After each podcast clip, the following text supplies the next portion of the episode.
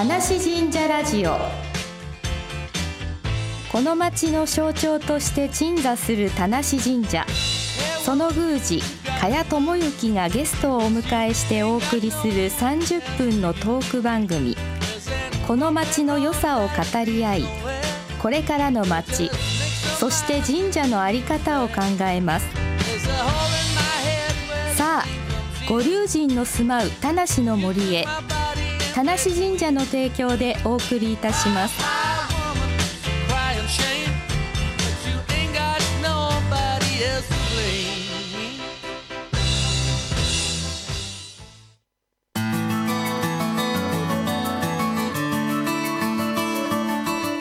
ラジオの前の皆さんこんにちは。第3金曜日のこの時間は田無神社ラジオをお送りいたします。私は進行を務めます茅智之とアシスタントの有賀達郎です。この番組は西東京市の氏神様田無神社の宮司私加谷智之がゲストをお招きしてお送りする30分のトーク番組です。リスナーの皆様と、えー、これこの町の良さを語り合いこれからの町そして神社の在り方をリスナーの皆様と一緒に考えていければと思います。考えましょうね。最後までどうぞお楽しみください、はい、お楽しみくださいですね。お楽しみください、はい、すいません神々すいませんね突っ込んでます。今日は西東京市にてデザインのお仕事をしていますマメックスの、えー、前田雄一さんにお越しいただいております。こんにちは。こんにちは。こんにちは前田さんは私商工会の青年部で、えー、一緒に活動してましてそれから、えー、この間田無神社で、うん、えー、結婚式を挙げられました。前田さんが。おめでとうございます。ありがとうございます。でさっきお話お伺いしている時にあの初宮詣えー、お宮参りも前田さんは田無神社だったということを聞いて、はい、田無生まれで今も田無にいらっしゃるデザイナーの方。いらっしゃるデザイナーの方、はい、でおみこしも担いでいただいているということで、はい、本当に地元田無神社えー、本当に縁がある、はい、本当ありがとうございます。おみこしはどこのおみこしを担ぐんですか？はい、えー、私はあの田無神社のすぐ隣の対馬神社というところがありまして、はい、まあ、八木沢と呼ばれたあの古い町なんですけれども、まあ、同じくしてあの、うん、田無の神社の、えー、例大祭にもあの担がせていただいてます。はい。7月に、はい、えー、毎年出るおみこしでありまして対馬神社のみこしは田無神社の境内にも一度、はい、えー、入って、はい、えー、町を一周して帰るような、うん、結構大きなおみこしですよね。うん本当にお世話になってましてそうやって地元の方でデザイン事務所も今田無に持ってらっしゃる方でいらっしゃるねで、お父さんが、えー、対馬神社の、えー、副会長ですねおみこしの副会長をやって、保存会っていうところなんですけど、まあ、そういったご縁で今日呼びいたしました。地元っ子で地元のことばっかり。そうです、ね、そうです。そうですね。地元でもごめんなさい。お仕事をデザインのお仕事をしてらっしゃるんでしたっけもあ前田さん。はい。あのあの本当おみこしをやるようになってですねあのやっと地元の方ともご縁があの少しずつつながりまして、えー、今あの商工会青年部の部長であります山本さんのあのお店の、えー、ロゴをあのやらせていただいたりとかですね、それが本当初めてのあの田無地元での仕事だったんですけれども、はい、あとサマーフェスのポスターも、今年からですか、あ去年からですか？前からですね、はい、顔人の顔がたくさんこう出るような感じになって、はい、はい。あれをデザインされてるはい。2年前からちょっとリニューアルで、まあ、よりあの演者さんたちがのエネルギーが伝わるようなのものをということでそれもあの本当におみこしのご縁でですね、うん、あの紹介していただいてちょっとやってみないかということで。実行委員の委員会のはい、はい、そうですねで田無以外でもいろいろなお仕事されているということで、僕あの風の噂で聞いたんですけど、はい、銀座で個展もされたっていう。そうですね。もうほぼ個展の状態なんですけれども あの個展ではないもうほぼお客様のあの発注なんですけれども、ええ、あのえーま、非常に、えー、昔の有名な絵画、あのー、それは国内海外を問わず、はい、皆さんがもう一目で見て分かるような名画に、うん、えー、あるメーカーさんのあのドレスを、えー、合成で着せるという、えーまあ、グラフィックの作業なんですけれども、うん、まあ、まるであたかも当時描かれたかのような、あの表現をあのほぼ手書きのような状態で、えー、合成していくっていうもので。銀座の松屋で。はい。松屋銀座のもう3回目になるんですけれども、はい、もう店頭のショーウィンドウを、うん、あの一面ジャックするような形でですね。店頭の商品だったら道道路、銀座の通りを歩いてると、はい、そのアップルストアのアップルストアから振り返るともう私の作品だらけみたいな状態。それがこう昔の名画があって名画だけど、ねはい、着てるものがそこのメーカーのドレスを着ている という。はい、すごいですねもう本当にこれはもうコンピューターの処理だけでは追いつかないかなり手手書きも含めたアナログな処理で、もうより忠実に、あの当時のアーティストさんのタッチを研究してどういった陰影で描いていたんだろうっていうところから、使っていた絵の具のあの色の種類まで特定して描いていくっていうような結構突き詰めた作業をしたんですけれども。着せ替え人形みたいにポッと乗っけるのとは違いますね。ね。やはりあのどうしてもあのパロディっていうことなので、うん、その作家さんの本来の意思を、まあ、著しくなんか傷つけるようなことは、まあ、同じあのものづくりをする人、うん、人間としても嫌だったので、うん、やはりもうもう敬意から 始まらないと、そのちゃんとこうリスペクトして、ね、あのユーモアで終わらないように。どれぐらいの期間で作ったんですか、そうですね、えーと、毎回7作品ぐらいを、もう今回第5弾になるんですが、えー、1か月ぐらいかけてまあ他の仕事もやりながらですけれども、うん。えー、全部田無の事務所で作る。そうです田無の事務所でやっております。はい。八木沢にあるんですよねはいそうですね。田無町一丁目ですよね。ね八木沢って旧八木沢ですよね、ね、他にあのお仕事田無以外であれば、はい、そうですね。私もそのグラフィックも多いんですがあの、映像の作品であったりとか、うん、あとはやはりもともとですね工業デザイン畑で、うん、あの要するに勉強と申しますか、あのー、専攻しておりまして。工業デザインということですねなんかこう製品になるようなもの、ね、造形ですね、はい、あのー、なんだろう商品いろんな商品、ね、はい。例えば車とかそうですそうです。そういうようなもの、えー、例えばコップがこうあるべきだとか、うん、持ちやすいべきだとか冷めにくい方がいいとか、うん、まあ、そういうことですよね。そういった工業で製品のデザインもあのやらせていただいてます。これ硬いことを、もうあれですねもう立体から平面から動くものからもう何でも屋になってまして。傘も作ってあ傘も作らせていただきました。もう傘はあのー、全あ全ての素材を、えー、リサイクルできる傘を目指して、えー、オールプラスチック傘ということで、うん、えー、樹脂で、えー、全てを完成させるっていう目標で、うん、えー、5 6, 6年前に立ち上げて、はい、えー、まあ、2年ぐらい。あエバイオンというエバイオン。エバイオンという傘で、はい、傘です、ね、オールプラスチック。はい。でそのプラスチックは、はい、えーとまあ、要するに使い捨て傘みたいな感じ。えその使い捨て傘に対する、まあ、当時のアンチテーゼでですね、はい、えー、その消費される社会は、まあね、あのデザインとか、うん、えー、しょ 寂しいですねそうですね。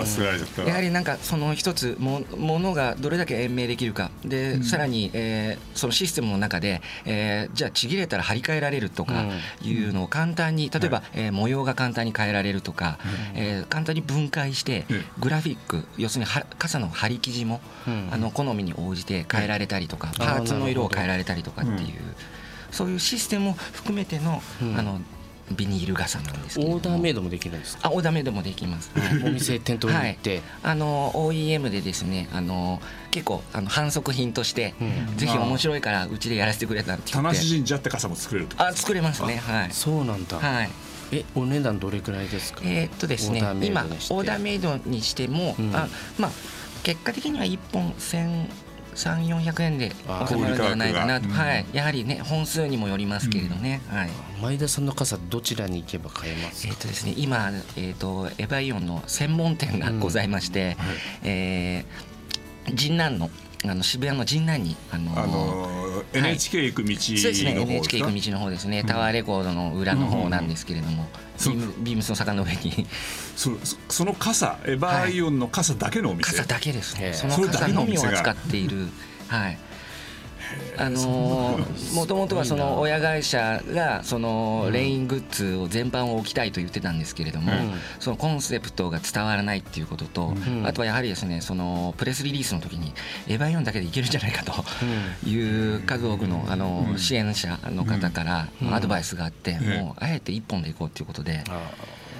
その代わりですね、その先ほど申しました針生地であったりカラーバリエーションであったり、うん、えー、傘の持ち手のデザイン生地ってビニールじゃないの？ビニールビニールなんですけれども、うん、そのビニールに、えーと、有名なアーティストさんとのコラボレーションをして、うん、えー、そのアーティストさんがデザインしたまたフィルムを自分たちで選べると。はい、いろんな作家さんの絵をチョイスして、うん、そのか自分のあの舞傘を作るというような。舞傘作れるわけね。そこにそうなんですね。素材もかなりこそのプラスチックといっても。そうですね。あのやはり UV あの有害ガスが出ないように、あの EVA っていう、まあ、特殊な材質を使ってまして、でさらにあの三菱マテリアルと共同開発で、あの折れにくいんだけどしなりやすくって、でちゃんとリリサイクルできるという非常に難しい配合のプラスチックを作って、製造はあの中国なんですけども、材料は純国産のあの受信になりますね。はい、でなんかあの世界でもそれは売られているんですか？はい、そうですねやはりあの 私のお客様クライアント様が大変あの気に入ってくださってこれは世界中であの権利を抑えないとということですね、うん、あの世界中であの、えー、衣装権と特許は取らせてもらってます。はいごいそうするともう、特許料がボンボンというそういうお仕事ですね。もう私はですねあのビビたるですね。いやいやあの あれ？忘れた頃にあの年末にお金が入ってるなと思ったらあああよかったっていうようなあのあの可愛いボーナスみたいなの。可愛いかどうかよくよくわからないけど。いやすごいなそういう仕事がデザイナーの方でもそういうような仕事ができてしまうって。はいはいすごいですね。すごいですね。もう田無で多分一番有名なデザイナーさんだと思いますよ。前田さん。ね。もう本当に縁の下でやってるだけです。はい、えー、それではここで一曲挟みまして後半もお話を伺っていきます。えー、アーティストがエクストリームでモアザワーズ。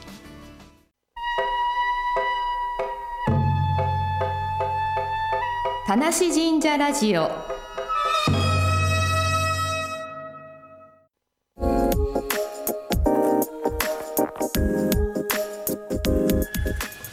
さて引き続きデザイナーの前田雄一さんにお話をお伺いいたします。前田さんもともと工業デザインされていて会社勤めの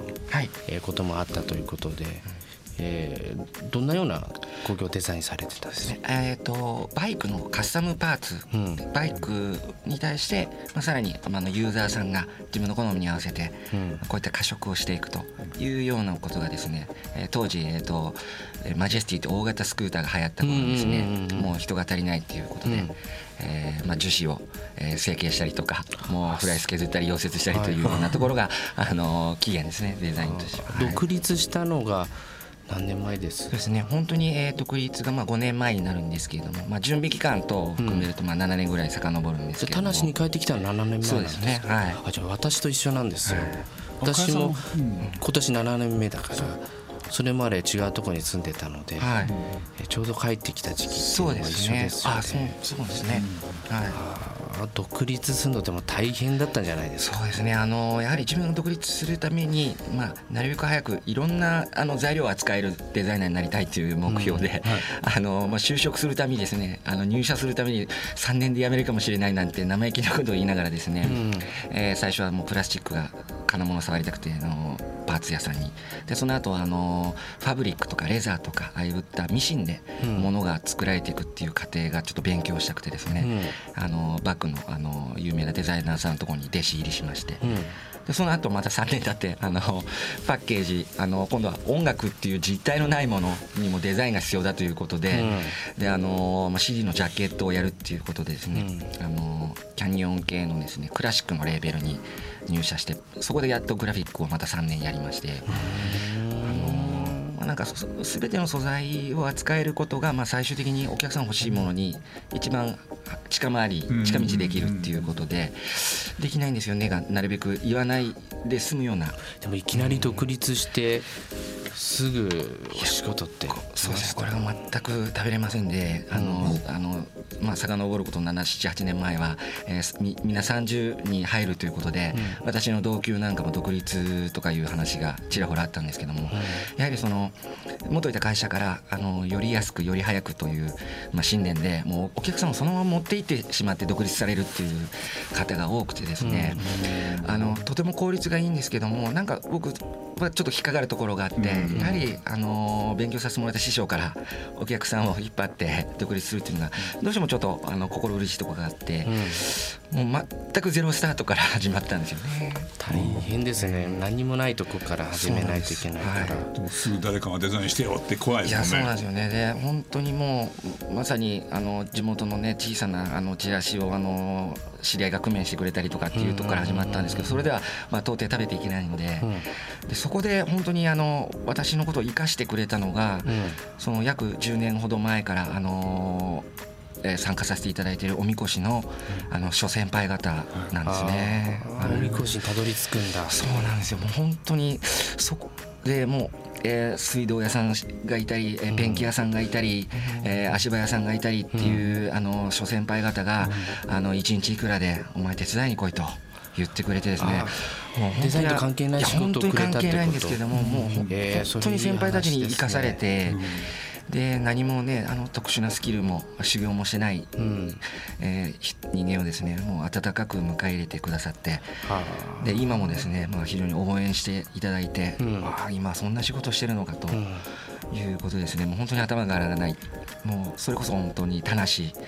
にですねもう心が奪われた瞬間というのがまさにあの人とのつながりですね。おみこしの輪がそういうふうにつながっていったんだ。いや,、ねはい、いやもうなんか今年からおみこしちょっと見る目変わりますね。ね皆さんがそのこう輪があるわけですね。そうですね。なんか怖い人がいっぱい担いでるのかなと思って。こういう前さんみたいに怖い方が。そういうことなんだ。ね、嬉しい。すごいですね。そうやってでもあのそうやってご苦労されてるところにこうだんだん仕事が回ってきて。そうですね。やはりそのああくまで絶対にこれだけはしたくないとか、うん、まあやっぱりルールは守りたいであるとか、やっぱりお客様に対して健全でありたいっていう気持ちがまああの仕事を1回でもいただくとまあとにかく一生懸命やろうっていう、まあ100%を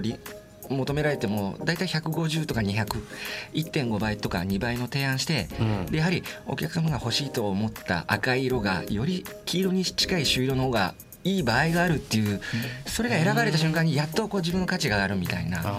なのでその、一生懸命さということはやはりずっとあの大切にしてるっていう感じですね。デザイナーさんってその自分の脳みその勝負じゃないですか。はい、感性とかいうどうやって、ね、あの勉強していくっていうか感性磨くのはってどうしてます？そうですね。やっぱりあのデザイン業っていうのはものすごい面白い作業で、うん、えーと、そこはあのアートとよくあの住み違え間違えられるところなんですけれども、うん、やはりこの絵に対していくら払っていただけますかっていうのではなくて、うん、限られた予算であるとか、時間の中で、えー、最大限いいものを作らなきゃいけないという、どっちかっていうとパズルで紐解いていくっていうような作業になるので、そのまさにその人が好きな人にはすごい向いてる仕事かもしれないですね。よくお客さんの話を聞く。なるべくなるべくヒアリングをして、こう一つでも多くヒントをもらうっていう。ヒントが多ければ多いほどその材料が多いほどあの料理した時にすごく複雑なんだけどシンプルで 美味しいものができるみたいな。なのでその感性を磨くという意味につながるのはやはり結構まあ何事にも興味持つっていうかいうところですかね。ちょっと趣味が多いのもそれにつながるところがあるのかもしれないんですけれども。そうこういろんな人とただ「こんにちは」って言って「これお願いします」だけじゃなくてもっといろんな本当どういうものを作りたいんですか、ね、何を考えてこんなことやるんですか？みたいなことをいろいろこう話をする。とこう飲みそうですね。もうやっぱりねお酒の席でも話が盛り上がりますし、うん、やっぱり、あのー、結果的に作品が出来上がった時に一番の喜びはお客さんも想像してなかったぐらいいいものができた時ですよね。あなるほど。お客さんが理想とするものは、多分ふわっとこうまだ絵を描いた状態があるんですけれども、具現化された時にあなんか想像したものよりもあなんかもっと面白くなったね。100点を目指してんじゃない？120点を目指してるんだ。すごいわそうか。なんかその瞬間にあ前田とやったからだったなと思っていただけるところがなんか一つの喜びというか、僕ね今ね仕事のお願いしようかと思ってまして紙芝居どうしても作りたい。これ前から言ってるんですけど子供が勉強できるような紙芝居が欲しくてもうゼロから作ってほしい。うん素敵ですね。郷土が学べる。こうなんか絵が次からこう入れ替わってこう紙芝居にするんですねそうあ 3D3D であ 3D 面白い立体的で。立体的でもうちょっとこの情報しかあげないんでもうこれで作ってほしいですね。じゃあそれはもっとね。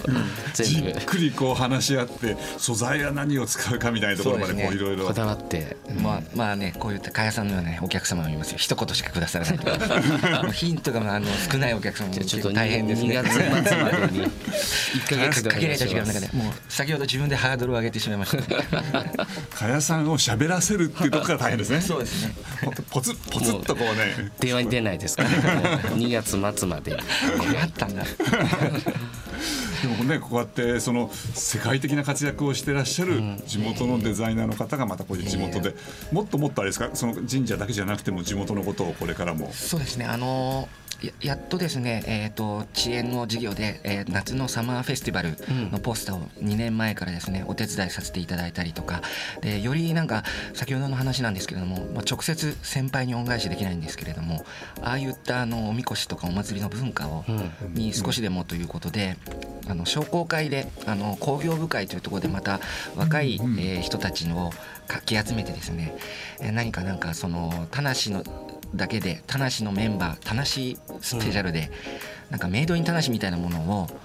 なんかデザインできたら面白いんじゃないかなと商工会の本業部会がいろんな人そうですねたちがいらっしゃるのをこうなんか組み合わせてものにする、そうですね、うん。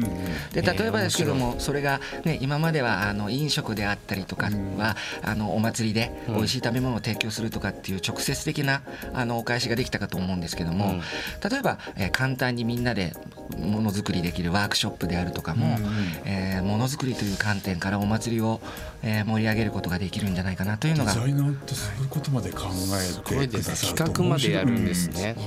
うん。なんかまだまだいくらでも話をこう聞きたいんですが、はい。そろそろなんかあのこの締めのこうなんかこのここのコーナーに行かなくちゃいけないんですけれども。すいませんでした、はいあのね、はい。ここに書いてあるんですね。まだまだお話を伺いところです。がそろそろ今日ポンコツすぎますね。すいませんいえいえ申し訳ないでも本当にこの後ね、えー、とこはい。の放送、再放送が夜7時から、ねはい。ありますんでそれも聞けますしそれからあのインターネットでもポッドキャストで聞けるので、はい。またこの前田さんのお話をいろいろ聞いて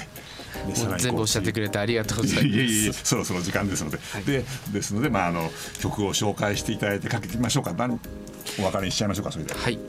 えーそれでは最後にもう一曲聴きながらお別れです、えー改めてご紹介しましょう、えー次回の放送は、えー2月15日です、えーどうぞお楽しみに。ここまでお送りしましたのは田無神社の宮司私茅智之とそしてゲストに、えー、と前田さん前田雄一さんをお招きしてアシスタントの有賀でした。ありがとうございます。じゃあ曲を、はい、お願いします。竹原ピストルで「フォーエバーヤング」